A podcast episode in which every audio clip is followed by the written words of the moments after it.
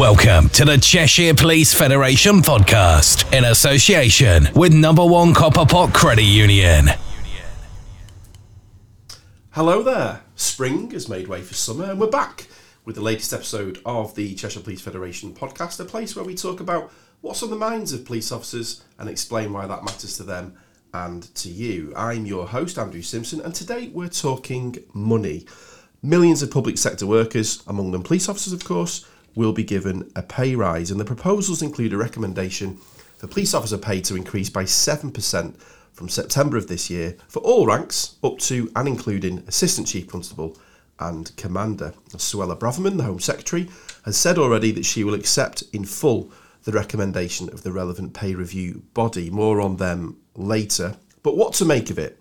I'm joined by Branch Chairman Jamie Thompson to help me understand how his members are feeling after the announcement. Jamie, welcome back to the podcast. How are you doing? Ah, I'm very good, thank you. How are you? Really well. Good to have you back. Now, listen, I know this is a subject that we do discuss fairly often, and this time last year, we hoped a volatile economic climate. If you remember, we were talking about increases in household bills and energy prices are being at record highs. And we were hoping it was going to be a little bit more settled 12 months on as we sit here now.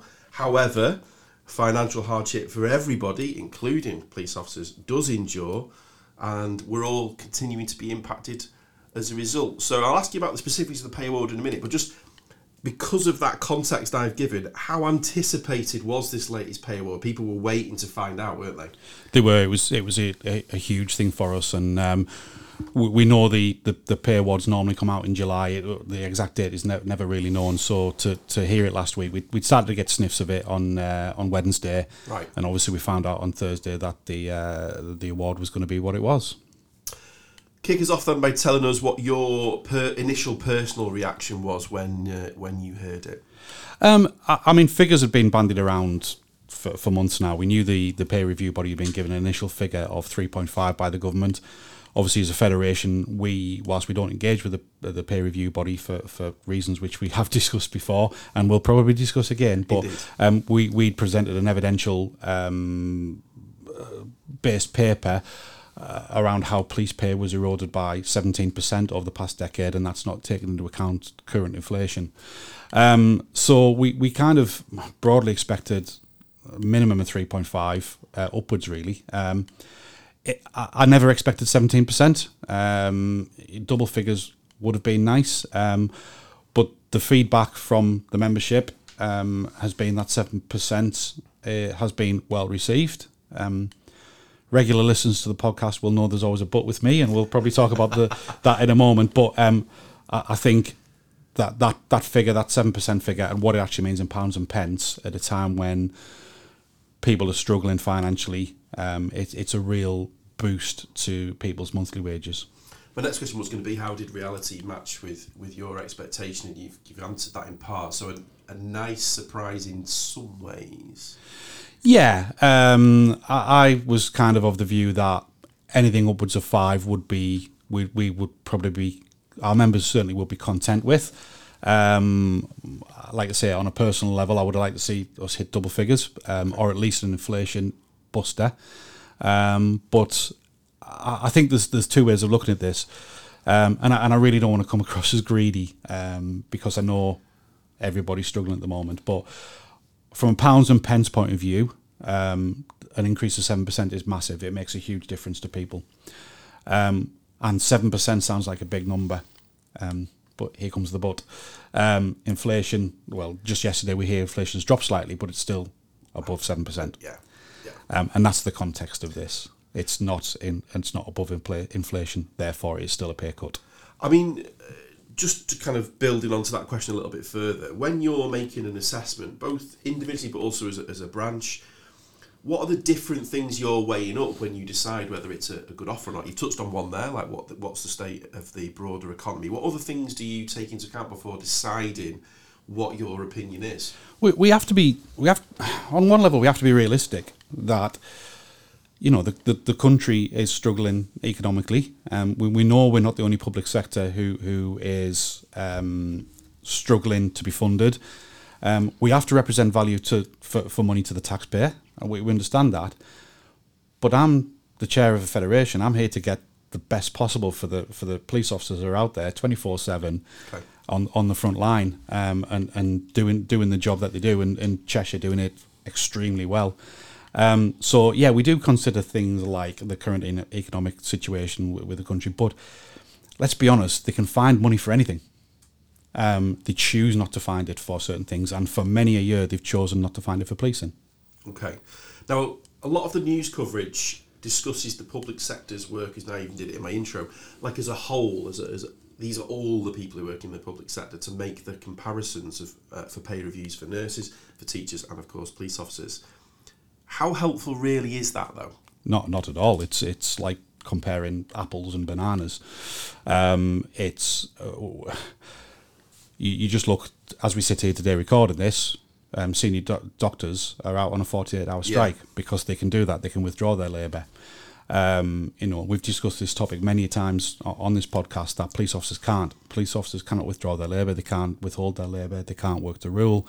The, the, the mere talking of it could be um, classed as, um, as as disaffection, Yeah. which is a criminal offence for, for someone to, to cause disaffection within policing. We have no leverage. We have no ability to say we're not happy with that, and and that's that that's kind of one of the reasons we struggle with the PRRB because we have no grounds for collective bargaining um, because they tell us what we're getting and we get it and that's it.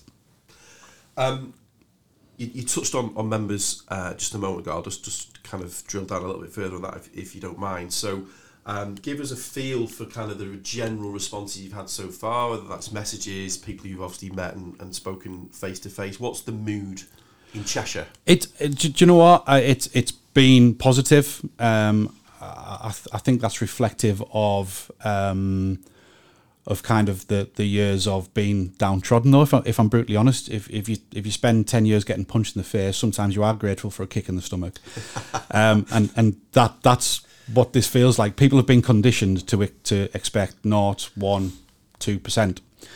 Um, so to jump to seven percent on paper, people are, are, are relatively happy about that, and what that means in financial terms as well. For some people, it's the difference between genuinely putting food on the table or not putting food on the table, putting fuel in the car or not putting fuel in the car, paying mortgages. I've had one individual say he can now pay his mortgage Right. Okay. uh, and and um, people, you know, the struggle is real, uh, as it is with a lot of people. And so this is a massive boost to people. It comes into to effect from the first of September, which is again very different to other public sectors who are backdated to April. But that's how police pay works. It always has done.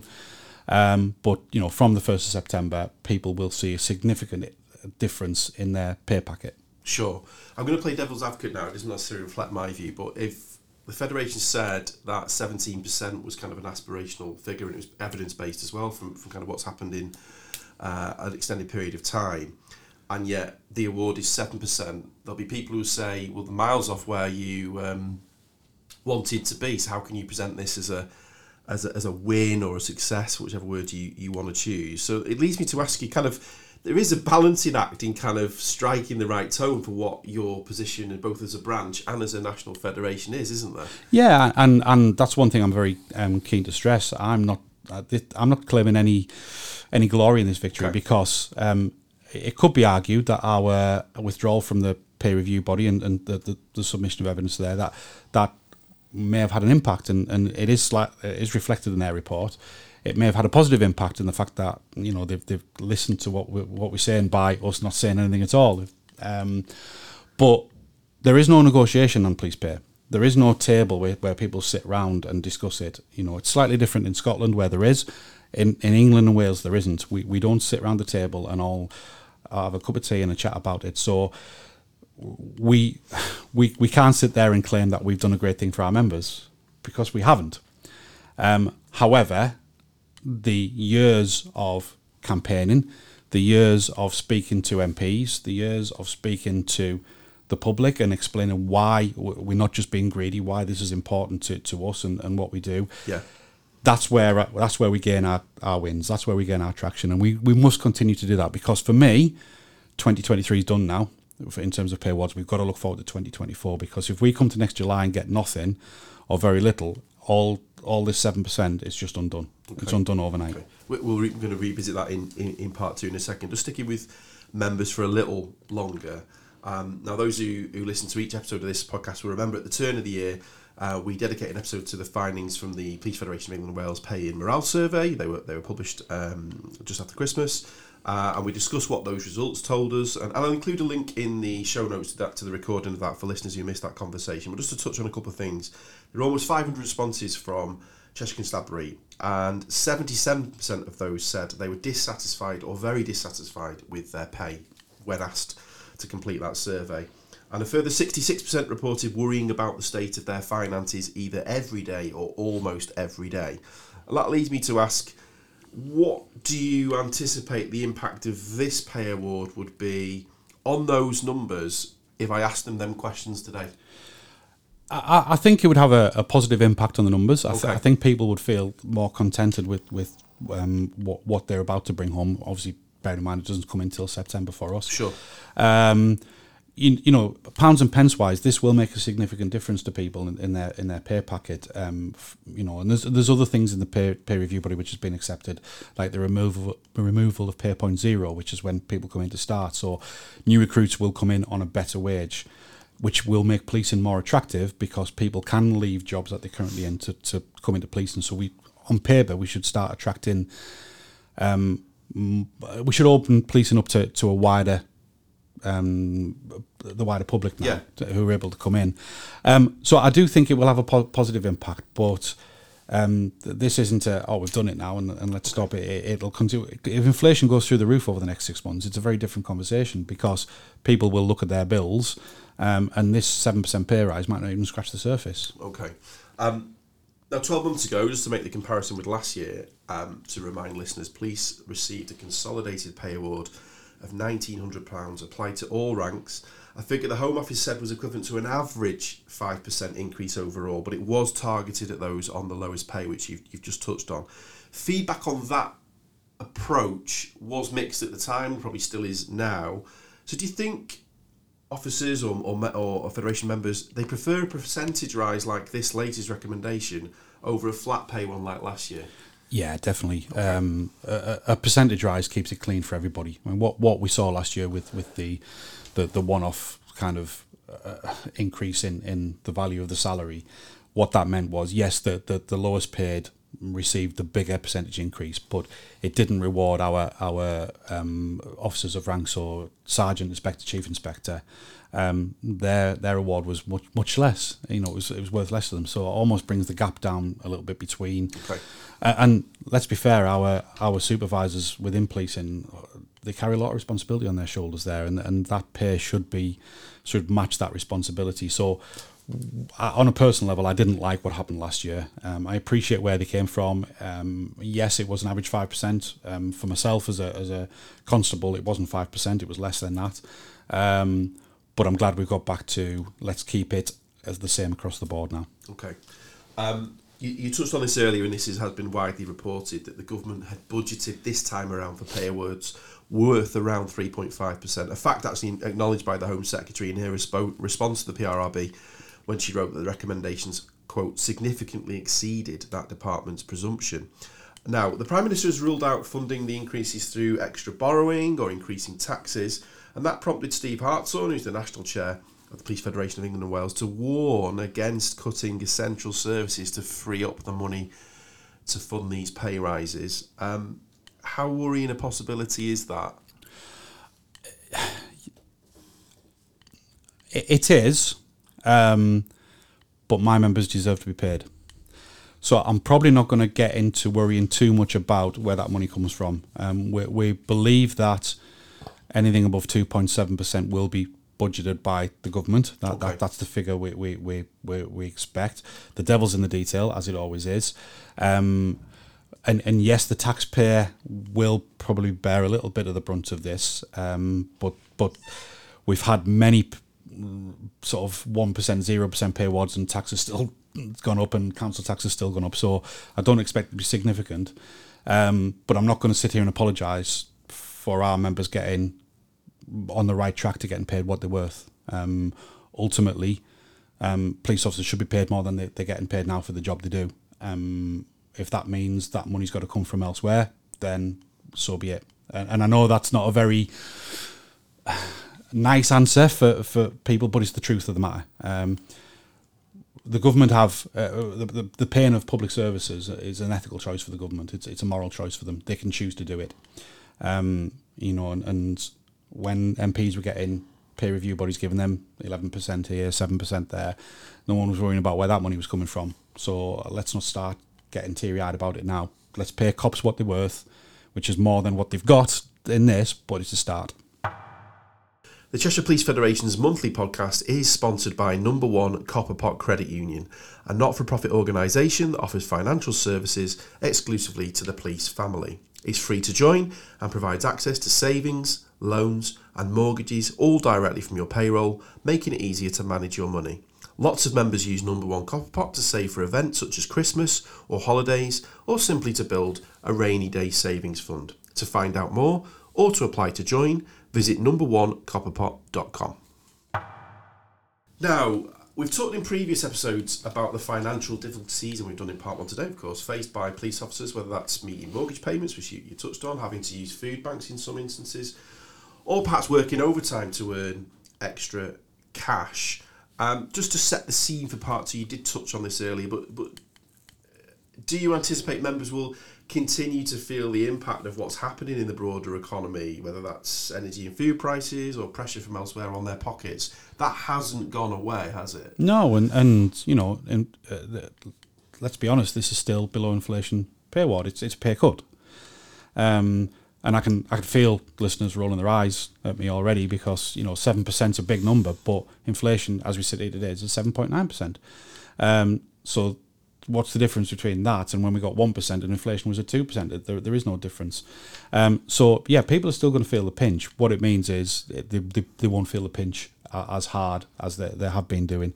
Um, you know, and let's not forget that um, the police pay into their, their pensions. There is no whilst it's a very good pension scheme, there is a contribution. Um, around about twelve and a half percent of your of your wages go into that, so that's lost already from it. So there's, there's other factors at play here, and, and it will push some of our members. And, and again, I'm not looking for the sympathy vote on this, but it will push some of our members into high tax bands, Okay. um, particularly around working overtime. So people will have to be careful and, and just manage that. And we're already thinking about tax specialists and self assessments because some people who've never been used to that will get pushed in that because the tax brackets haven't changed. Okay.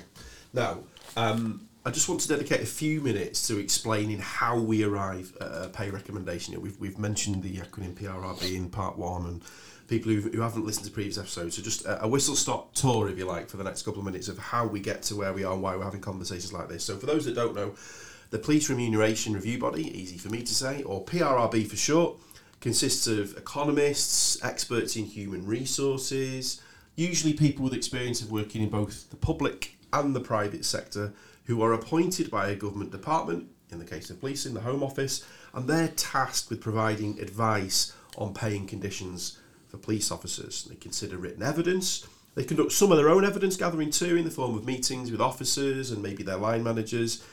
And all that information informs an annual report that sets out what it believes to be a fair offer for the following years. Pay round.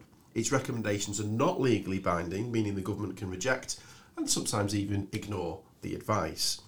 Now, crucially, then, this is where I want to bring Jamie back in. The Home Secretary writes a letter to the PRRB every year outlining its remit. Why is that detail important? um, because it's then not independent. Um, it's it's acting on behalf of the, the Home Secretary and the Home Office, and, and that's one of the things we struggle with. Um, you know, you you you you, you set in, the the Home Secretary setting the homework. Yeah, absolutely. And, and in the summer of 2021, again, for people who uh, are listening to some of this debate for the first time, the Police Federation of England and Wales decided to end its engagement with the PRRB process after the latter said their recommendation for a pay rise was out of its remit. And just as a reminder to listeners, the then Chancellor Rishi Sunak, remember him, wonder what happened to him, had announced as part of the spending review late in 2020 that there would be a public sector pay rise. So in fact, he wrote a remit letter saying there is no money for, for a pay rise. Um, can you summarise briefly, because we, we have done episodes on this, but why the Feder- National Federation made the choice it did back then? It, it was that it was that lack of independence and the lack of any um, binding um, uh, binding arbitration on the government from from the results of it. It almost felt like what is the point what is the point of, of playing the game when the dice are loaded like that? Um, we, we are wasting our time here. Um, there are no negotiating rights with the PRRB. We, we don't sit around the table and, and, and discuss pay awards. We submit evidence, or, or we used to submit evidence, and it gets considered. But if, if, if the level's already been set, the, the, why are people wasting time and money on, on doing that? And, and nothing has changed. I mean, you know, perversely, we've done better out the PRRB since we haven't submitted evidence than we ever did when we were when we were submitting evidence. I'd like to think that's because the the withdrawal of the federation sends a loud and strong message. Um, but it might be just that we were terrible at putting putting evidence forward. But um, I, I think you know, we, we, we talk about nationally, we talk a lot about whether we return to providing evidence. But for me, until until the process changes and we get some form of collective bargaining where we can sit around the table and, and have a proper negotiation, then it does feel slightly pointless. I mean, I don't want to lay this point because you have touched on it in this episode, but I see a lot of comments online criticising the federation at national level for, for not being at this metaphorical table. But it, it is worth reinforcing that it isn't a two way conversation everybody who still is involved in the process, they submit this written evidence, which is then assessed. There isn't a two-way exchange here. No, there's not. There's, there, there is no table. Um, there you go. And and even if there was, if there's no food on the table, what's the point of sitting down? Fair enough. Um, now, in, in a chapter of its report titled "Forward Look," and you know, I've read this, the PRB has actually said not receiving evidence from the federation has made its task considering the key issues more complex. That's the word that, that they use. He said it left a gap in their knowledge when it came to understanding the financial stress endured by Federation members and, and the police officers more generally. Um, what's the likelihood of the Federation's chance, stance sorry, on the PRRB changing in time for the next pay review? Um, I don't think there's any appetite from civil servants to change PRRBs. Um, I think that um, it, going back to negotiation tables and, and, and police negotiating boards is a, is a lot of work for civil servants. At the moment, they have a, a, a body that they control, which they do. They control it. They, they, they set the agenda, um, who do all the work for them, um, and then they can choose to accept that work or not accept that work. Um, so I, I don't think there's any any desire from government departments to change that approach. Um, it is a consistent approach amongst most public sectors now. Um, so we, you know, we can't argue that we're, we're not being treated as others are. But then again, we have no ability to um, withdraw our, our labour or withdraw our our, our work. Um, so where others do, you know, I, I, we, we heard about um, nurses voting to whether accept accept the, the recommendations of the PRRB. We, we can't do that because where do we go after that if we don't accept it? And it's almost as if we planned this because now we're going to pivot and, and talk a little bit about that. Um, just again to, to, set the scene. So, in his response to, to the pay award, Steve Hartshorn, who we mentioned earlier, he's the Police Federation's national chair, said that he intends to continue pushing instead for the introduction of what he describes, and this is a quote, an independent mechanism and negotiation process that allows the Federation to sit down with government representatives and employers to negotiate pay settlements. End quote. So that presents an opportunity for us to discuss a development last month, June, that is directly related to the to the issues we've discussed so far. So, at its nat- national council, the Police Federation of England and Wales voted to ballot its members on whether it should pursue some of the industrial rights you've just mentioned on its members' behalf.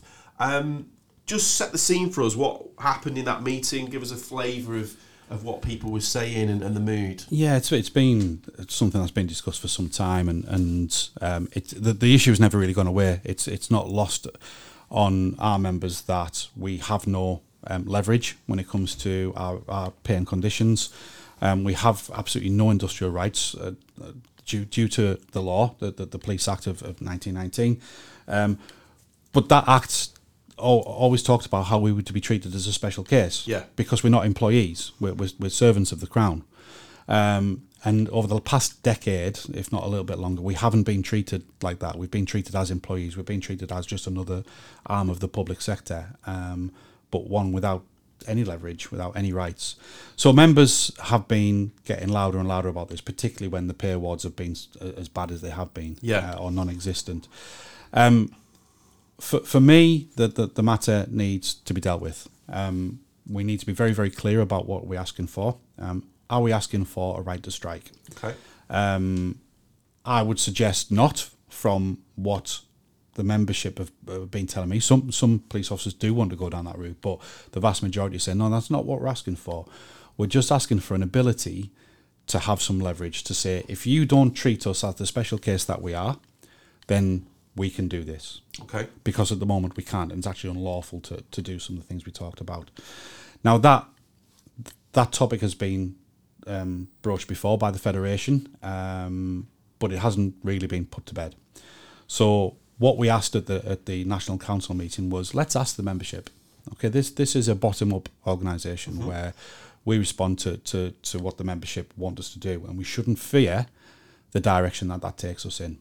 So let's do some proper work, some proper educational work around what is it we're asking for, what is it we're likely to to, to be able to achieve. Bearing in mind we've seen other other countries um, police forces go down a similar path and where that's ended up, so we can learn from some of those things. Um, wh- what is it we're, we're likely to come out with? How long will it take, and how much will it cost? So all those things we need we need to, to cover, but we do need to to ask the membership and let the membership dictate which way this goes. And whichever way this goes, we follow that path uh, and we see where it leads us. But just to just to say a blanket, no, we're not going to do that because it's too hard or we'll never get it. That's uh, for me, that's not acceptable. Okay. We need to explore these things, and it might be that we get to the end of this journey, and it could be that our membership decides that they don't want to go down that route. And and this is probably one of the most polar things that I've ever discussed with, with the membership. I, I'll go into into police stations and I'll have some people absolutely banging the table. We need to, we need the ability to, to withdraw our labour. We need the ability to go on strike. And I've got equally as passionate members on the other side saying, "I didn't join the police for that. I, I, you know, this this is a public service like no other." So it is really really Okay. po- polar opposites uh, uh, uh, as to as to where members sit. But we, we work on a majority. Does it does it feel like a significant moment? And what I mean by that is the debate's not new, but there's kind of been this cumulative effect that we've discussed on this podcast about you know year on year. Kind of some of this feeling has kind of been fueled by by what's happened and how the the police community feels it's been treated. So you kind of cross the threshold of debate for it to be something a little bit more serious than that by asking people, okay, you know, what do you think about this? Does does it feel quite a significant moment? It does. It, it, it feels. I, I mean, I, I genuinely don't know which way it'll go. Um, you know, there's there is a significant amount of work to be done before we even get get ready for a vote, and there's so many external factors that could change people's opinion, like a decent pay award, like a change in, in rhetoric from from the the, the government, um, and, and a change in communication style. the media perhaps starting to get behind us a little bit more. You know, if there's a good feeling about policing, police officers won't want to go down this route. Okay. But the current climate and the and the way we're being treated by by the government, the way we're being treated by some some arms of the media, um, and, and the things that have been said about policing, um, it, there's this real black cloud hanging over policing at the moment, and and we we will respond to, to that. Now, I mean, I have I have my own personal feelings about where things are, but it's not down to me. It's not up to Sure. me, and I don't I don't want to influence other people. I want them to read the evidence, read the information, and make an informed choice, and then tell us what you want us to do. To do. Um, it's it, say there's a, there's a long road ahead of us, but it's absolutely vital that we listen to the membership, and if that means we get some leverage out of it, um, then then great. It feels like we've spent the last decade being kicked, and we're now starting to get on our knees a little bit and stand up again. Um, and it's the start of that journey. We need to carry that momentum forward as well. how important is that education part of it? And what I mean by that is giving members that full understanding of what the potential consequences of this could be, but doing that in a way that isn't trying to kind of sway the vote. I mean, I'm thinking of like Brexit is a really good example of this, of people being asked to vote on something that they weren't in possession of all the information of what the consequences are going to be. I'm not comparing policing to Brexit, by the way, just for, for anyone who starts shouting at me. What I'm saying is, how important is this education bit as part of this? Yeah, I mean, I don't think I'll be hiring a double decker bus to drive around the police stations with a Fair- particular way, but but it's it, it's huge because if this landed, if this um, if this was achieved, police regulations would be ripped up and we'd become employees. Essentially, that that's that's the upshot of it. Now that brings as many negatives as it does positives because police regulations um, are are quite helpful for our membership at times. It, it offers some some protections there.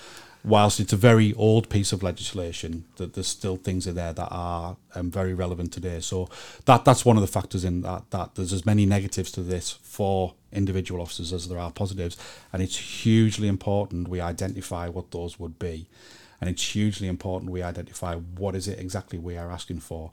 If that question is, would you want us to seek a right to strike? That's a very different question to would you like us to seek some form of industrial rights for leverage? And ultimately, we we need to understand what is the end game of all this. What we're trying to achieve. Well, we go back to the very start of this conversation and about PRRBs. We're trying to achieve uh, a place where we can have collective bargaining and negotiation around our pay and conditions. Give us that. Give us that without without a fight, and, and a lot of these issues will go away overnight. Okay. Um, I mean, uh, you ask members to engage on lots of different things all of the time. You know, pay morale surveys, all these different things that um, they can do to kind of let the branch and also the national federation know how they're feeling. But on this particular issue, how important is it for members to engage on this? Huge, and, and, and this is our job as a local branch to make sure that we do. You know, um, you, you talk about surveys, and and uh, you know, if I if I run a survey, I'm high fiving myself if I get above a twenty percent response rate. Okay. because people are people are busy, people are disengaged. Let's be honest, some people don't want to speak to the federation. I I, I get it. Fine. But on this, this needs to be done properly. We need to be aiming for 100% engagement from all our memberships over this, all our membership over this, because the issue is so important. We've got to get this right. We've got to land this properly. And if it puts the it puts the issue to bed, and, and the membership decide as a majority that we don't go down that route, at least we've done it properly, and, and we can say we've given it as best shot as we can. Last question on this. So, what is now going to happen next? There's, there's kind of this, uh, you know, we've had the initial announcement there's going to be uh, a ballot about this. Um, what's going to happen now? Um, uh, well, preparation is underway for um, these education pieces. Okay. It, it- that's happening at a national level. We will locally will keep the pressure on the national to get this done. Um, like I say, I, I, I'm not going to influence which way this goes, but it's really, really important we get that education piece done in a timely manner, um, and then the voting mechanism is done properly. So locally, we're just making sure that we understand our membership here, we understand where everyone is, we understand what that looks like in case we need to go to a paper vote. We need to have a, a Brexit type vote where we have ballot boxes. So we'll, we'll be doing things like that, but it it it it, it, will happen. Okay, uh, watch this space. Yep. That feels like a perfect place to draw this episode to a close. Thanks to Jamie Thompson, the Cheshire Police Federation branch chairman, for sharing his insight. Before we go, um, you want to make a plug? I do want to make a plug. Um, they, they say imitation's the best form of flattery, and we have a we have a competitor in the Police Federation podcast market. Um, so the, the National Federation have launched their own podcast now. Uh, they're one episode in, um, and obviously in the interest of us being supportive of, that, and, and people can maybe compare as well. Um, then you know, if people want to give it a listen, they can they can find it. It's it, the, the podcast is, is simply called Police um, and it's the podcast from the Police Federation of England and Wales. Uh, it's on Spotify, or a link can be found on the National Federation website. And they dedicated the first edition to the recent Police Bravery Awards. They did dedicate the first. It was something we again did last year. Um, so leading the way here in Cheshire once again. But uh, but yeah, if people want to give that a listen as well, um, they, they can do through through there, and they, they will discuss. I would assume more national issues as well. I'll finish with a request, if you don't mind, to guarantee you don't miss an episode of the Cheshire Police Federation podcast. Be sure to subscribe. It's free, easy to do. Simply select the relevant option presented by your favourite podcast provider. That way, you don't need to remember to search for us or make a note to check whether the next edition has been published. You can also contact the Cheshire Police Federation through its website, which you'll find at cheshirepolfed.org.uk. That's cheshirepolfed, all one word, .org uk. There you'll find news about his latest work, details of member services, and information about the group insurance policy. Should you wish, you can also listen to previous episodes of this podcast there too, and I'll recommend some additions that you might enjoy in the show notes. Until next time, it's goodbye from me.